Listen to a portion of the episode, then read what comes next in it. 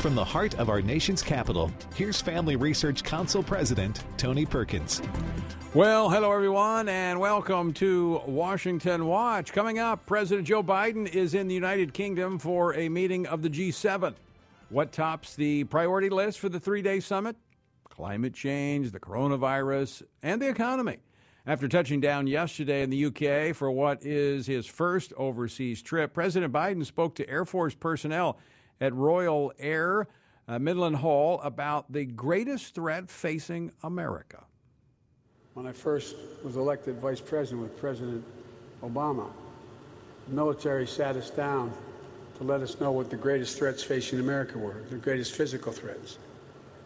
This is not a joke. You know what the Joint Chiefs told us the greatest threat facing America was? Global warming. We'll talk about it with Charlie Spiering, White House correspondent for Breitbart News. Then we'll get a report from Congressman Chip Roy of Texas, uh, a member of the House Judiciary Committee. Today, the House holding a oversight hearing with FBI Director Christopher Wray, who said there is more to come from the investigation into the January 6th Capitol riot. And Colorado Congressman Doug Lamborn joins us with the latest on the effort to reinstate the Space Force commander who was fired when he expressed concern about critical race theory and how it was infiltrating our nation's military. And speaking of critical race theory, it's not just the military uh, that is battling it, so are Southern Baptists. Mike Stone, pastor, a Southern Baptist pastor, and a candidate for the presidency of the Southern Baptist Convention, joins me with a look at what next week's SBC convention may look like. Finally, under scrutiny for his duplicitous comments surrounding the coronavirus, Dr. Anthony Fauci told MSNBC's Chuck Todd. So if you are trying to, do, you know, get at me as a public health official and a scientist, you're really attacking not only Dr. Anthony Fauci, you're attacking science. So, to uh, question Dr. Fauci is to question science. We'll talk about it with Dr. Angie Farella, pediatric medical doctor, uh, director rather, for the American Frontline Doctors. She'll also tell us about how the gloves are coming off since the mask or not. Lawsuits are being filed to stop mandatory masking. Also, we'll get her to weigh in on a new study that shows those who have had the coronavirus do not benefit from the vaccine. All of that and more on this edition of Washington Watch. The website, tonyperkins.com. If you're on the free speech platform of Parler. It's at Tony underscore Perkins. All right, just a little more than a week after saying terrorism from white supremacy is, quote, the most lethal threat facing the United States, President Biden yesterday pushed the claim that the greatest threat facing America is climate change. Maybe it's because he had climate on his mind ahead of the coming G7 summit. But here's what he, as I mentioned, what he told the U.S. Air Force personnel. Uh, I'm going to play this clip for you again. Listen. When I first was elected vice president with President Obama, the military sat us down to let us know what the greatest threats facing America were, the greatest physical threats. This is not a joke. You know what the Joint Chiefs told us the greatest threat facing America was? Global warming. Just said it, you wouldn't believe it, but you saw it for yourself. You heard it. With me now to talk about this, Char- Charlie Spiering, White House correspondent with Breitbart News. Charlie, welcome to Washington Watch. Hey, Tony, thanks for having me. So it's no joke. Uh, the president thinks uh, global warming is the greatest threat facing America. Yeah, we all know that the president loves his uh, we saw throughout his entire career, and even more recently when he spoke to Tulsa, he called, you know, white supremacy and the threat posed by white supremacy is the number one threat. So it's definitely a theme that that, but it's a, definitely a theme that Democrats have liked since 2009. They really liked this idea. They really pushed this idea, and it first it first came up in the Pentagon in 2009 under Obama. The Pentagon proposed this idea that that global warming was a threat that they needed to prepare for. And Democrats really ran with that idea, and that was back when you know senators had the majorities in, in, both houses of Congress. So it was a way for the Pentagon to say, "Hey, we're still relevant. It's important to still fund us because we are actively taking this challenge seriously. Well, that would be in keeping with his uh, climate czar, his uh, his hot hair czar, uh, John Kerry, who uh, you know in, back in 2014 said climate change can now be considered the world's largest weapon of mass destruction, perhaps even the world's most fearsome weapon of mass destruction. Do they really believe this stuff? Well, certainly John Kerry has. He's been leading on this issue for a long time, and it's really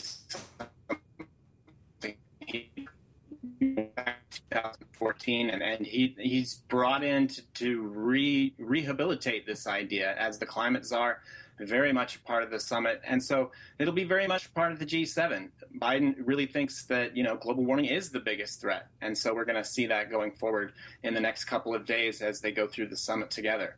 Uh, Charlie, final question for you. Um, how, how, might statements like this uh, influence our nation's military when they hear from the commander in chief uh, that the weather is our biggest threat?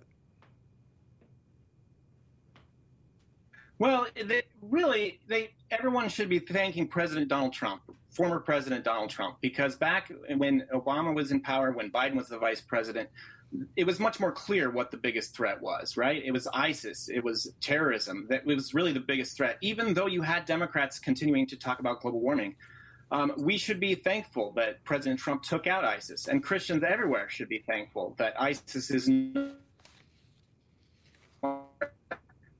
big. Biden was previously in the White House, and I think going forward, I think the, the, if this is the new talking point from the Democrats. I think that as long as they can maintain this level of peace, I think that we should be all be quite satisfied to to enjoy this relative period of peace that was really a part of what President Donald Trump gave to us. Uh, I think you're right. Uh, Charlie Spiering, thanks, thanks so much for uh, joining us. Great to talk with you. You bet. Anytime, Tony. You know, a good point. We're, enjoying the benefits of the the the economy because of the economic uh, policies of the Trump administration. I mean, we, um, we, in fact, they've got the ability to give away all of this money because we had a strong economy going into this because of uh, Donald Trump. We have, you know, unfortunately, what they what they have, the Biden administration has the uh, the luxury, if you will, of uh, playing these make believe games about the greatest threats because we do have a strong military. He was able to rebuild the military after eight years of depletion by the Obama administration uh, and the Democrats. Uh, so, you know, it, it's really fascinating. If you look at the history of this, you have the, the Republicans will come in after the Democrats. They will rebuild our nation's military, you know, going back to Ronald Reagan. In fact, that's when I went into the uh, the Marine Corps during uh, Reagan's presidency. They put a lot of emphasis on the military, rebuild it. The Democrats come in, have the luxury of playing these games. Uh, you know, all of like focused on critical race theory, focused on the transgender ideology, um, focused on global warming. All of these things that do nothing to make our nation stronger or to put us in a position of greater defense. It's, uh, check it out, look at the history. All right, today on uh, Capitol Hill, uh, the FBI director Christopher Wray had a uh, had an oversight. There was an oversight hearing of the House Judiciary Committee, uh, and in that hearing, the FBI director said there's still more to come uh, when it uh, pertaining to the j- investigation into the January 6th riot. Joining me now to uh, talk about this, Congressman Chip Roy, who represents the 21st Congressional District of Texas. He serves as a member on the House Judiciary Committee. Congressman, welcome back to the program. Tony, great to be on. I hope you're well. Uh, doing quite well, thank you. Uh, any surprises from the testimony today of the FBI director? Well, uh, you know, I'm, I'm not sure it goes as far as say surprises, but it's kind of, you know, it's a lot of more of the same in terms of, you know, not being uh, all that uh, aggressive and giving us answers about where he's going to go. Um, you know, whether we're talking about border security, I question him hard on that and the cartels and the endangerment there. It's like I understand the DEA and DHS has jurisdiction, but so does FBI when it comes to dealing with the violent crime and the drugs and narcotics. And Uh, you know, and when it comes to the issue you outlined about January 6th, I ask a series of questions about the 500 arrests that have been made uh, of American citizens and wanting to know uh, the background of these, why, who's being uh, pursued and why. And, uh, you know, the, the director said something about sort of three categories of individuals those who are there peaceably, uh, and then there's you know, those that maybe crossed the line or two, and then those that were engaged in, you know, damaging property or injuring cops, et cetera. And that's that's fair enough. Uh, but that middle category is are the are the people I'm really concerned about is how much are they going after someone who stood over the line of a barricade or whatever. And I think we deserve answers. And so I've tried to press the director to commit to a briefing. He hides a little bit behind ongoing investigation, but that's bogus for Congress, and he can give us a briefing of what's going on, and, and he should. Uh, do you expect to hear more from him? Well, we'll follow up. You know, Senator, I mean, I'm sorry, Congressman Massey from Kentucky and I sent a letter about a month ago to the Attorney General, and we're going to press that as well. Obviously, when we get the Attorney General from the committee, we'll be even more aggressive on it. We're going to press them. I think they ought to, there ought to be a briefing. My request was for a bipartisan briefing to members of Congress, not just the Judiciary Committee, in which they come forward and explain who are they, you know, who, are who, who have they arrested, who are they prosecuting, why, you know, what pressure has been put on AUSAs? Has any pressure come down from the White House? You know, how does that compare to what they did in Portland? Uh, you know, that kind of thing. We'll, we'll keep pressing for answers. Uh, the good questions to ask. I, speaking of uh, correspondence, you sent a memorandum yesterday to the vice president regarding what is happening on the border. Explain that to our uh, our listeners. Yeah, well, obviously, those who are listening are well versed in knowing that uh, Vice President Kamala Harris has been uh, traveling. She went to Guatemala. She went to Mexico. Uh, but where she has not been is the southern border of the United States. She's not been to Laredo. She's not been to McAllen. She hasn't been to El Paso. She hasn't been to anywhere where we're seeing massive impacts on the people of Texas and our country with narcotics, fentanyl, uh, you know, human trafficking, cartels, uh, 700,000 apprehensions in the first part of the year. So uh, I've been challenging the vice president to a debate. She's so far uh, not uh, agreed or she's not responded. Uh, obviously, she's not been to the border, but I don't want her to hide behind the fact that one day she'll probably will eventually go to the border. That's not enough. I mean, we need to actually identify the, the, the what's going on, the truth, what's happening. So I wrote a memo, a 10-page memo, where I articulated, based on my conversation with ranchers in Texas, with citizens in Texas, people and families that have been impacted, uh, with Border Patrol, with uh, DPS, that's the Department of Public Safety in Texas, um, I have conversations every day, every single day with Texans who are irate about what's happening on their border. Uh, you hear that music, uh, Congressman, means we're out of time. Um, if you don't mind, what I'll do is I'll post your memo uh, on our uh, on my website, so our listeners uh, can actually look for, look at it for themselves as you lay out specific solutions to the crisis on the border. And I think you make an extremely good point. It's hard to fix a problem if you won't look at it. And she needs to go to the border. Congressman, thanks so much for joining us. As always, great to talk with you. You too. Congressman Chip Roy of uh, Texas, and, and I'll try to get that up on my uh, website so you can uh, take a look at it. Coming up next, we're going to be joined by Congressman Doug Lamborn of Colorado. He's uh, out fighting for the space commander who was relieved of his command because he challenged critical race theory. That's next.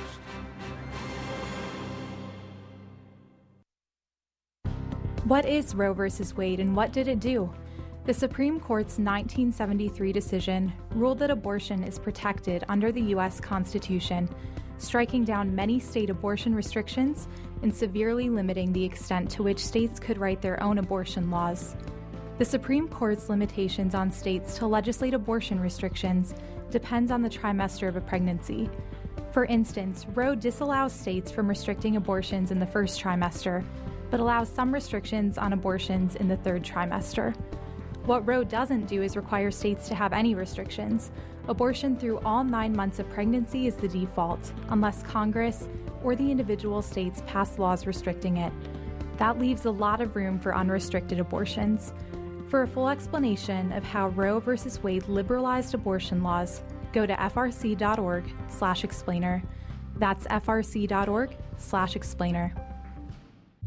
After the recent wave of media censorship, are you struggling to find a conservative, relevant, and Christian platform where you can find out what's really going on?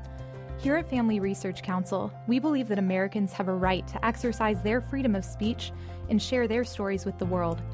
If you're ready to hear the facts that the left doesn't want you to know about, then head over to frcblog.com to check out our latest blog posts.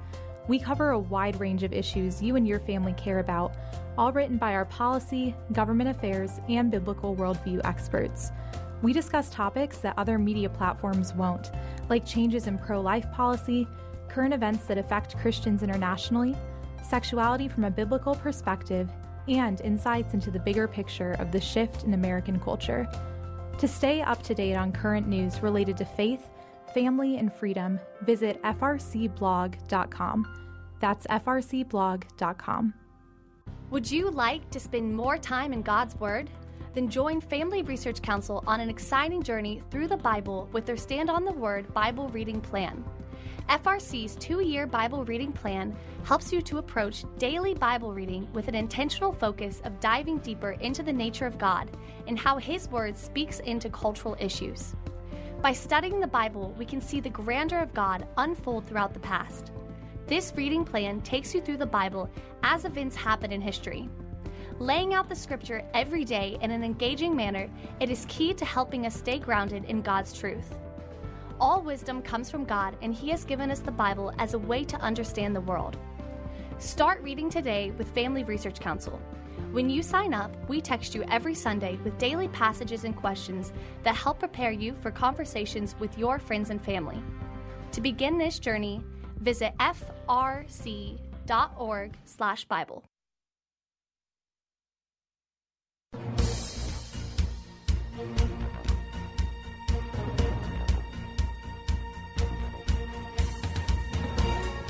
Welcome back to Washington Watch. I'm Tony Perkins. The website, tonyperkins.com. All right, Republicans on Capitol Hill are engaging on a number of fronts to stop the infiltration of divisive anti racism training in our nation's military.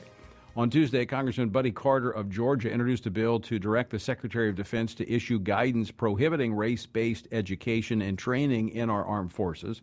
On Wednesday, Congressman Mike Waltz of Florida sent a follow up letter to the superintendent of West Point asking for more details on the lessons on critical race theory that cadets are being taught at our nation's top military academy. And on uh, and Senator Tom Cotton of Arkansas is encouraging military members to actually reach out to him if they're being taught that the military is a systematically racist institution, that America is a fundamentally racist country, or that any race of Americans is inherently an oppressor or victim. And that's a quote.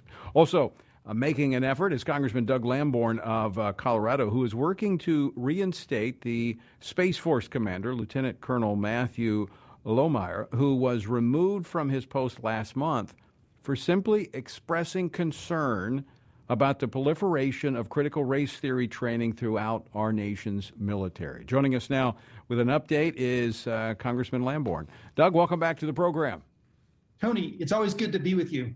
All right, you've been. Uh, you, I, I, like what you do, Doug. You uh, you take on some of these uh, these issues, especially where it comes to freedom of speech, freedom of religion, and and you're on them like a pit bull. You've been uh, you've met with uh, the lieutenant colonel. You've been speaking to military commanders. Bring our our viewers, our listeners, up to date. Well, unfortunately, he was relieved of his command for speaking out against critical race theory, and he uh, there's an investigation going on right now, and it could have serious consequences for his future in the military. I'm really concerned because of two reasons, Tony. One is there seems to be a double standard here. Uh, he thought he was serving his country by pointing out extremism on the left side of the political spectrum. Whereas there are some people, and these might be Joe Biden appointees in the Pentagon, who seem to me to only believe that extremism is on the right side of the political spectrum. And that's really concerning because it's not a one way street. Extremism should be criticized and exposed wherever it comes from, not just on the right. And yeah. I have a second concern we can talk about in just a minute. Well, I, am I'm, I'm grateful for you and your colleagues that are raising this issue. I mean, uh, 23 uh, of uh, your colleagues sent uh, a letter to the acting secretary uh, regarding this particular case. But but I also think that it would be instructive for these military officers who, you know, what for whatever, reason in this Biden administration want to lean left and they're violating fundamental freedoms of speech and, and we're also seeing in other cases freedom of religion that these general officers, if they stick around and they make their way up, it's actually the Congress, it's the Senate that confirms these uh, these flag officers. And you know what? The pendulum's going to shift back and we're going to move back to a constitutional base basis where we look at things through the lenses of the Constitution, uh, not through uh, radical Marxist theory that the present majority uses. Well, that's all right. That's right, Tony. And some of this seems to be accelerating under uh, uh, uh, under Joe Biden, unfortunately.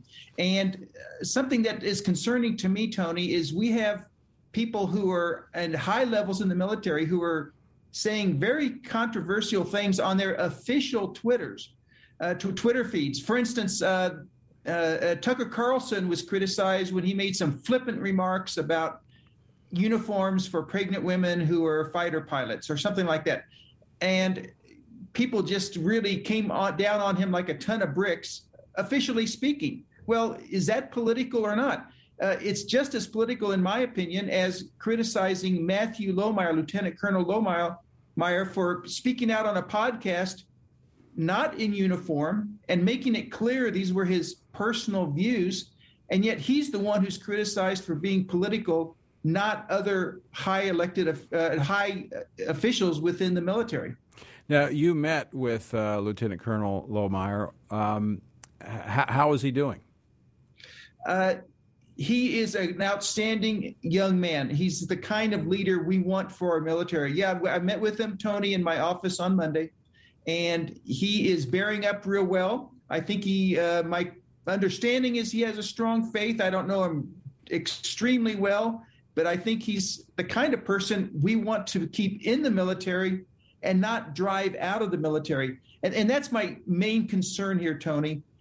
If we let critical race theory, the 1619 project, some of these other poisonous and destructive teachings take hold in our military, which teaches that our country is irredeemably flawed and can never be fixed and is um, the, the race conflict is here forever and our country was not founded on good principles. Who's going to want to defend that? Who's going to want to lay down their lives and sacrifice and give years and years of their life or possibly even make the ultimate sacrifice if called upon for something for a country that is so flawed. That's what really concerns me about critical race theory and these other treacherous teachings. An extremely important point to ponder. Uh, because I think you are absolutely right. You're you're hitting the target on this. Uh, one final question for you, Congressman Doug Lamborn: uh, Can our listeners, our viewers, do anything to help? I think that they can speak out, let their senators, let their representatives know that the federal government should not be taking sides in this. Uh, unfortunately, it looks like there's a conflict in our society, and we we have uh, the extreme lefts, the progressives speaking out on critical race theory, trying to make that the mainstream thought of our country. And we should not have the federal government taking sides in this and certainly not supporting something that it, that is so, in my opinion, so destructive. So they should be letting their elected officials at the federal level know, and also be watching at their local level, school boards. Yeah. Uh, be watching at the state level, uh, school policy for their states. Every level, local, state, and federal, is going to be hit with this, Tony, and is being hit right now. You're absolutely right, and that's exactly what we're encouraging our folks to do. Uh, Doug, always great to talk with you. Thanks for stopping by today. Thank you, Tony. All right, Congressman Doug Lamborn of Colorado, Colorado Springs being his home. Great guy. I've known him for years. Uh, fights for the things we believe in. All right, coming up next, critical race theory. It's not just in the government, it's not just in our schools, but in our churches. We're going to be talking about uh, one pastor who is uh, working within the Southern Baptist Convention to make sure it does not get a foothold. We'll be joined by Pastor Stone on the next, uh, after the break. So don't go away. Next segment.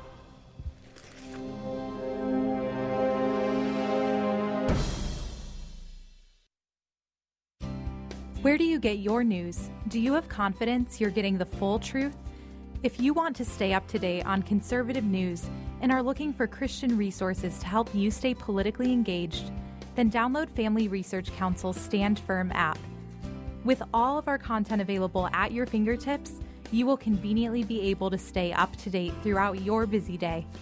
The Stand Firm app will give you access to a variety of resources, such as our most recent radio programs, social media posts, and publications. Additionally, you will have the opportunity to take action and make your voice heard by contacting your elected officials on the issues that most concern you. Visit the App Store on your smartphone or mobile device and search Stand Firm to download Family Research Council's official Stand Firm app. Stay informed with a trusted source. Again, search Stand Firm to download the Stand Firm app.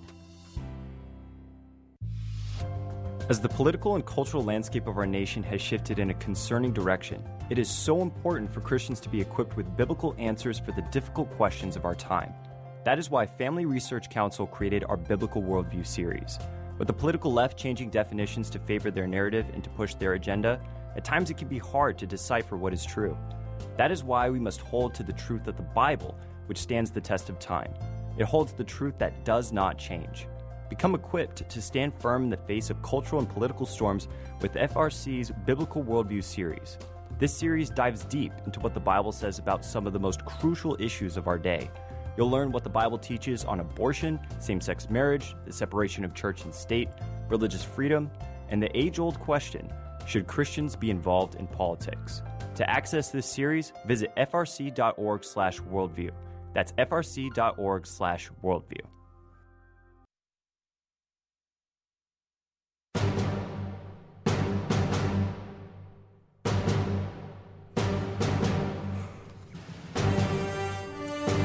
Welcome back. I am Tony Perkins, and you're listening to Washington Watch. Now, on this program, uh, we've highlighted the pushback that we're seeing across the nation against the uh, divisive uh, teachings of critical race theory. It's, it's dividing the races.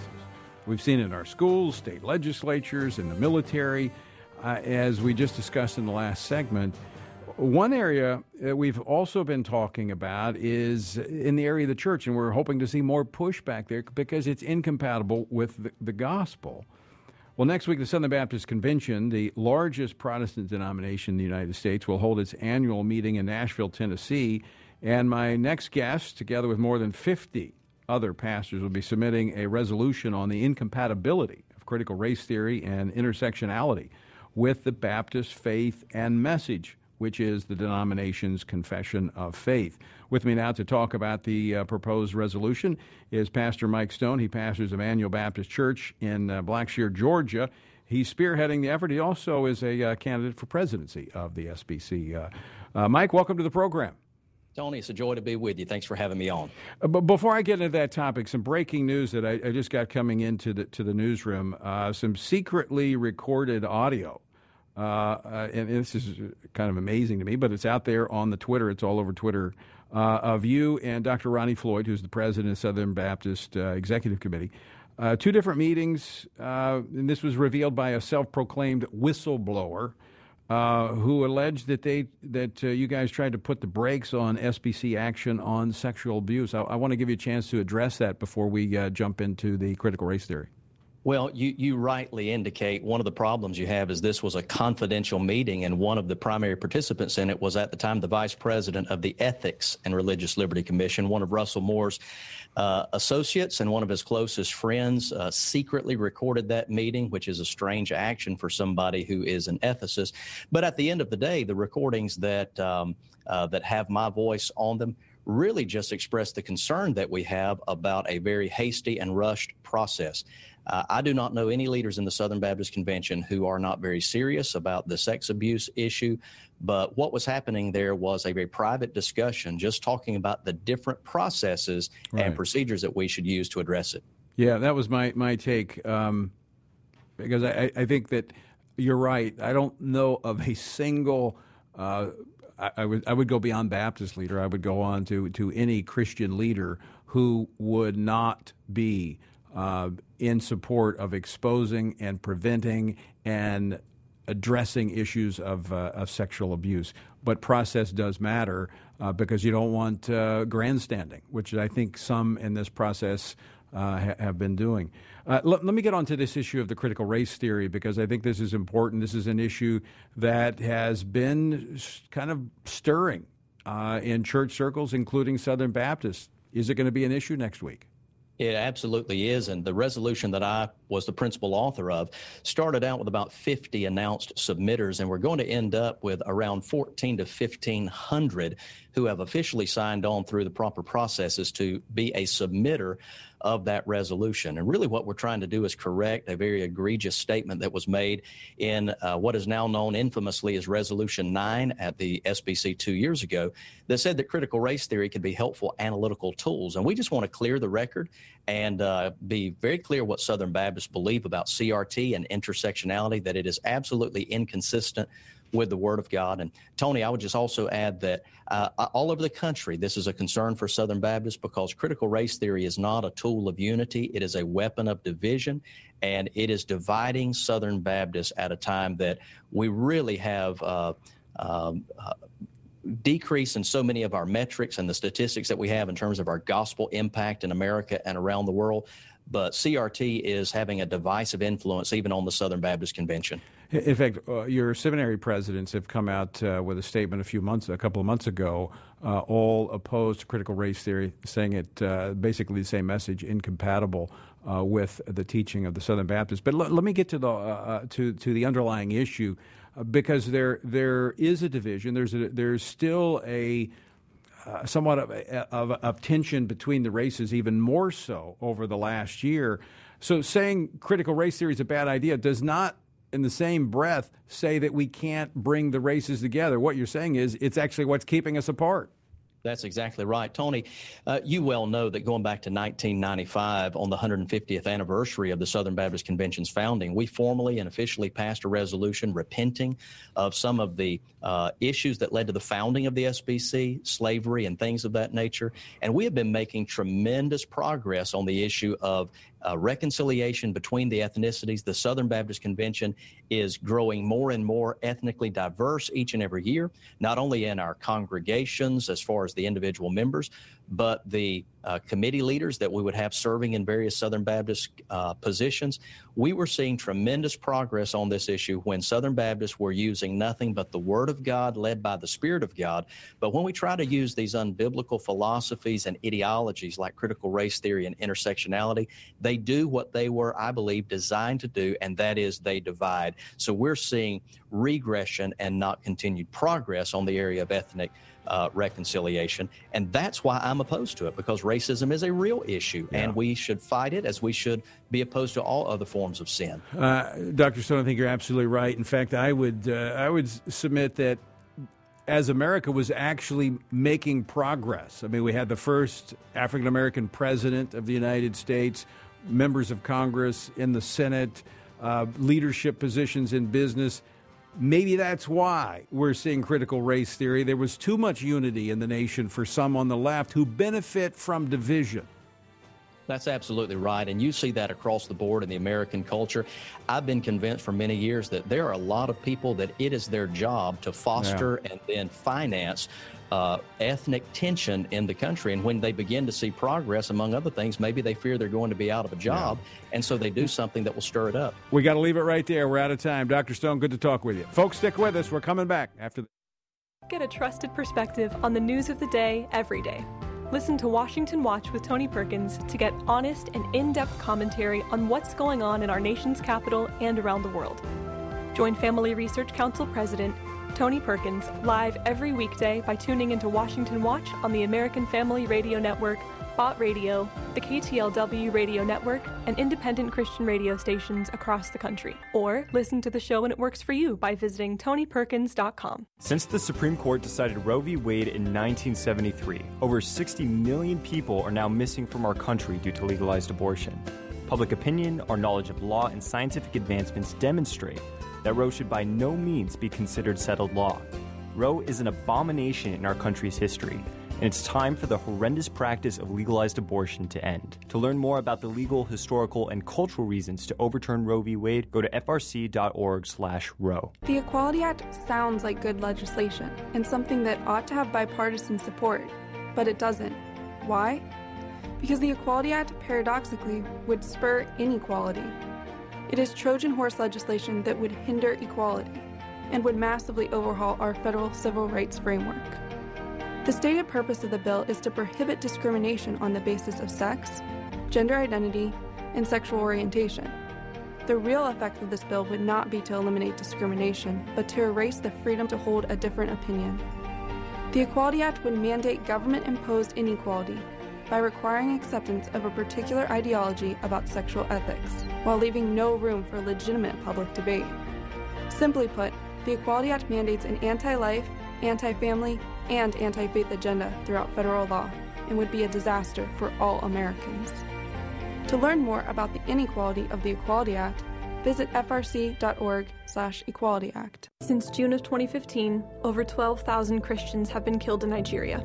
This violence has reached a point at which experts are warning of a progressive genocide specifically targeting Christians across Africa's largest and most economically powerful nation.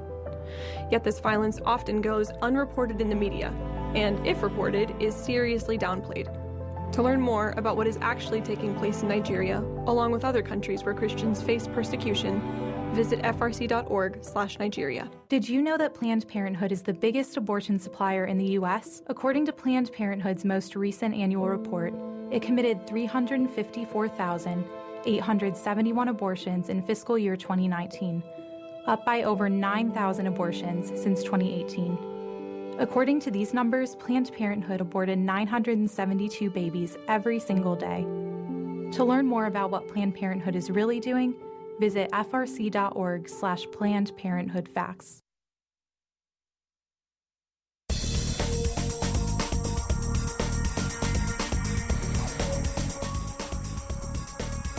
This is Washington Watch. Website TonyPerkins.com. Hey, by the way, be sure and download the uh, the app, the Stand Firm app. That way you can have Washington Watch in your pocket wherever you go.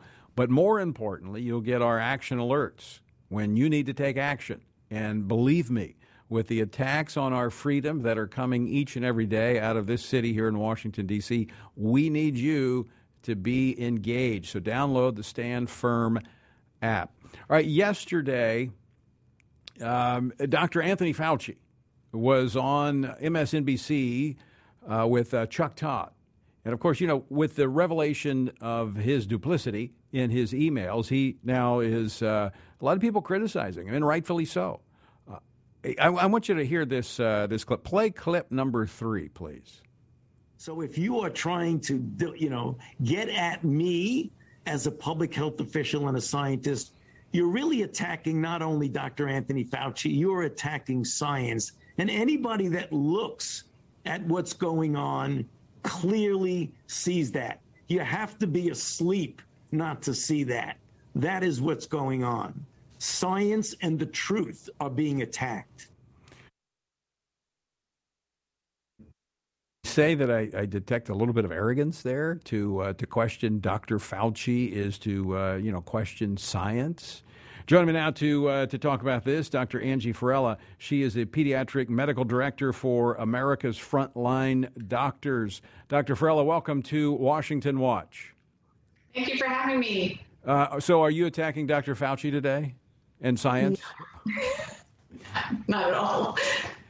Let's talk about some of this science, though, because uh, you know the the gloves are coming off, so to speak, because the masks are not. Uh, lawsuits are now being uh, filed because even Fauci's email said ah, these masks don't really work. Uh, but now we're still running around with them, even after so many Americans are vaccinated. What's going on? Honestly, I don't know. We we feel that we've been attacked all year long. If you had a different opinion of what Dr. Anthony Fauci has come out with, we have been um, silenced. I know I have, and I'm just a small town pediatrician in a small town here in Texas. And so, you know, anything that varies from their narrative is something that they consider, you know, as a vicious attack, and yet they ignore the fact that they've been attacking science from day one, square one. You know, just the whole idea of now where we are a year later, we knew the detrimental effects of wearing masks for children, especially very small children, and we're seeing some of those effects, and we're yet going to see effects of that in the next three to five years, I suspect. Um, when it comes to this whole vaccine debacle, which this is not a vaccine, it's a it's a biological agent. This is something that is just above and beyond, and now we're attacking our kids. And that's when I took a stand. I, I, I'm not putting up with this. I'm sorry.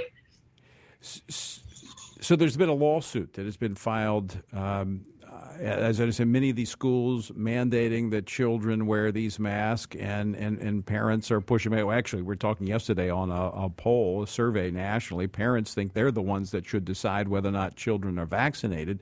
So, who should decide whether or not the kids have to run around muzzled with a mask? The parents as well. I mean, honestly, the kids really shouldn't be in mask, period, in a sentence. But if a parent is that anxious, you know, they have two options. One is I would prefer they keep them at home and teach them at home so that they could be mask free.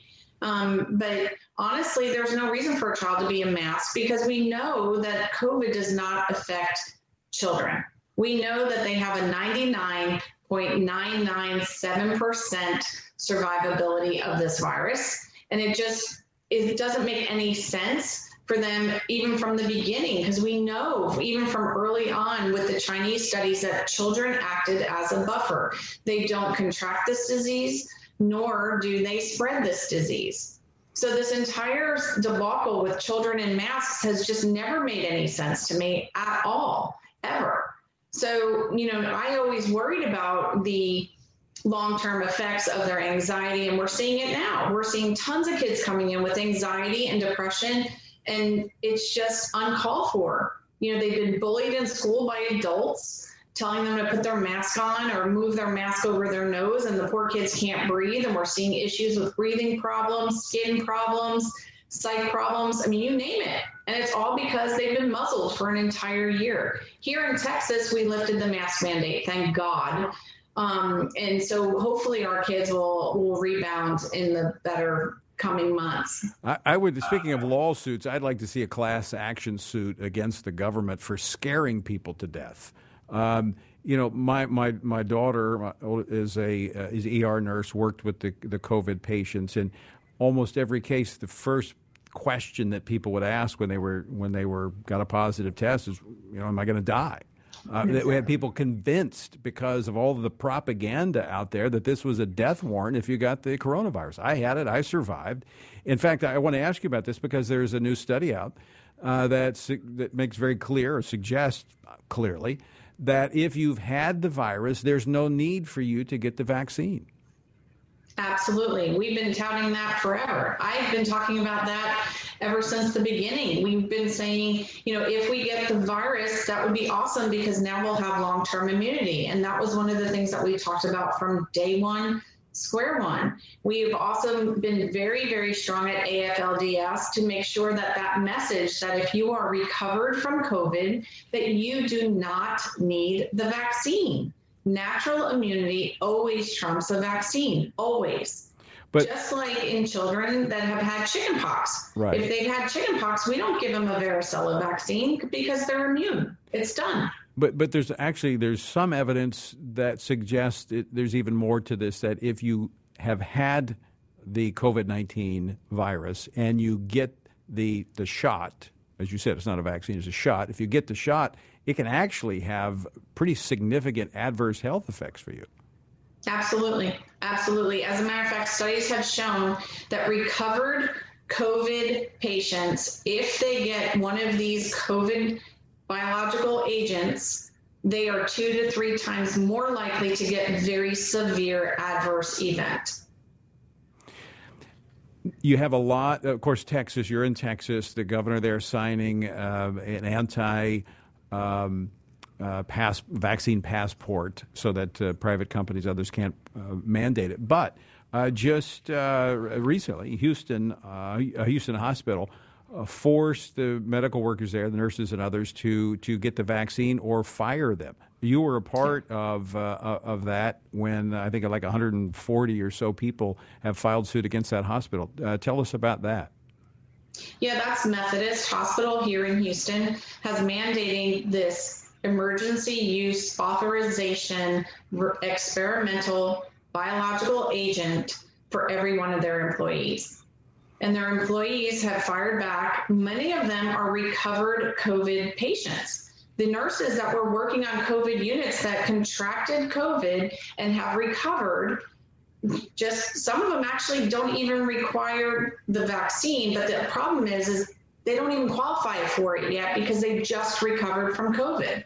And so they're not supposed to get the vaccine for six months. I've spoke to a few of those nurses and they said well we can't even get it yet. But yet there it's there was no recourse for them. They said that they were told if you don't get the jab by such and such a date that was it you were going on suspension as of tuesday and so many of them said, that's fine. That's what we're going to do if that's our fate. Um, they said they would much rather do that, um, be suspended and potentially fired, um, rather than get what they consider a dangerous jab. They don't want it. They are recovered COVID. Not, not only do they not want it, they don't need it. Right. And how can Houston Methodist, who says that they're leading medicine, not understand this very basic immunologic fact? Well, science has kind of gone out the door here. We're all being driven by by fear and some other things here that I think are quite political uh, in nature. Uh, but Dr. Farella, this I would think is probably an indication of things to come that there's going to be others. First, it's the frontline workers, it's the healthcare workers that are being, you know, f- you know, first it was offered to them, now it's being forced upon them.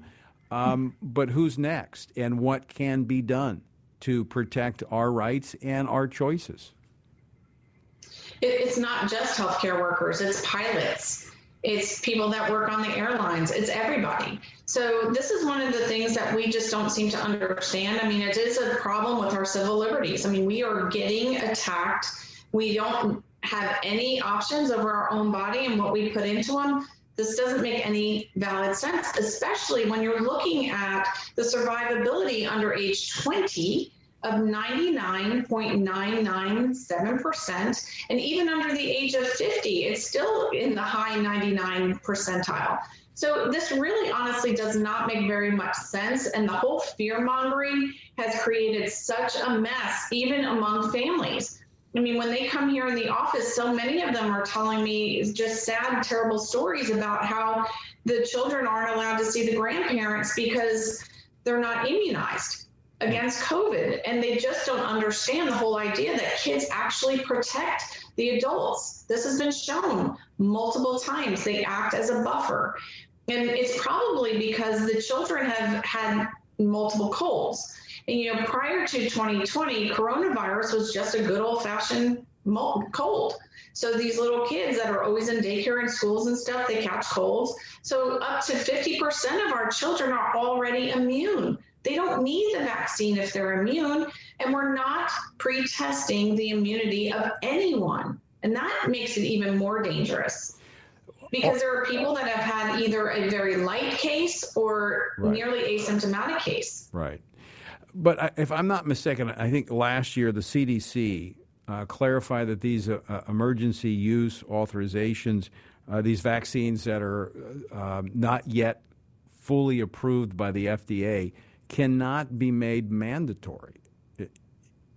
So, why is the federal government not protecting the American people in some cases that are being forced to get these vaccines or lose their jobs? I have no idea. Uh, that's a question we've been asking at American Frontline Doctors now for a very long time because we thought that because it was under emergency use authorization that people would have a choice especially the people that had COVID and recovered. They don't need this vaccine. It's dangerous for them to have this vaccine. We thought the children were going to be protected, but apparently that's not the case either. We did file a, a temporary restraining order in federal court um, to protect children. We still haven't heard back yet, so that's something that's still on the back burner. Um, the kids don't need this vaccine you know the there's horrible side effects that we've already seen i have a printout of 75 pages of adverse events from the VAERS data, which is the Vaccine Adverse Event Reporting System of the CDC, for people under 20. Hmm. 75 pages. And we already have a page of infants. Wow. And most of those kids were exposed via their mom, who's maybe breastfeeding or something of that nature. This is ridiculous. We shouldn't be giving this to pregnant women. We shouldn't be giving this to children. Frankly, in my opinion, we really shouldn't be giving it to anyone under age 50. Yeah, you've made that point uh, in some of the things I've read. And I, I want to be clear for our, our listeners, our viewers, uh, as I've read through statements you've made and, uh, your background, you're not anti vaccination. Uh, you have just made very clear, as you pointed out, it's those who are in high risk categories above 50 that really need it. The rest of us, we're actually a part of the defense. And uh, we do more harm than good in many cases with getting the vaccine. Mm-hmm. And, and don't forget, too, Dr. Fauci still hasn't brought this up. I, I can't wait to hear him talk about early, effective outpatient treatment. There's treatment for COVID. We're, we're burying that, and we don't understand why that is. I've treated hundreds of patients with COVID here in, in this area, and I, were I was treating adults because most of the doctor's offices were either refusing to treat them or had their doors closed and they weren't seeing patients. So, you know, over this past year, I've actually expanded my practice into adults. Not that I really wanted to, it was just some, something that was a necessity. I'm a physician. I'm not going to watch people suffer when I know that I can at least give them some treatment. You know, this is what is the hugest fallacy of the entire situation. There's plenty of treatment available and we are not even stressing that. So, why do we need this vaccine if there's early effective treatment?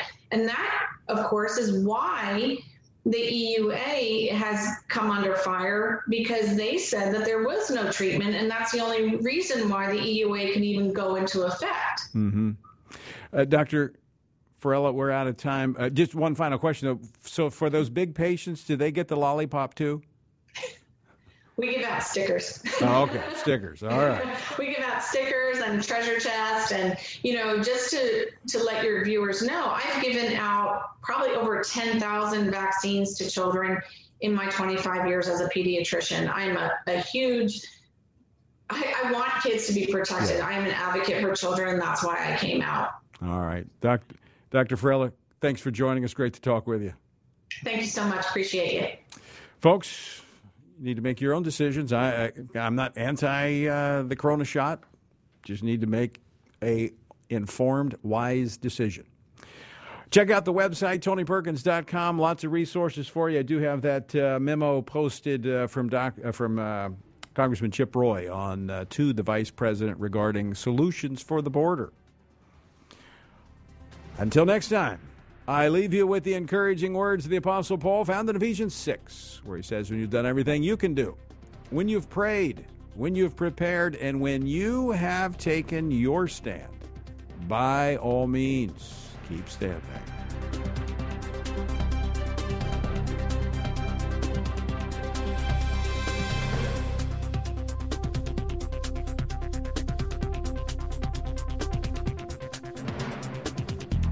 Washington Watch with Tony Perkins is brought to you by Family Research Council and is entirely listener supported.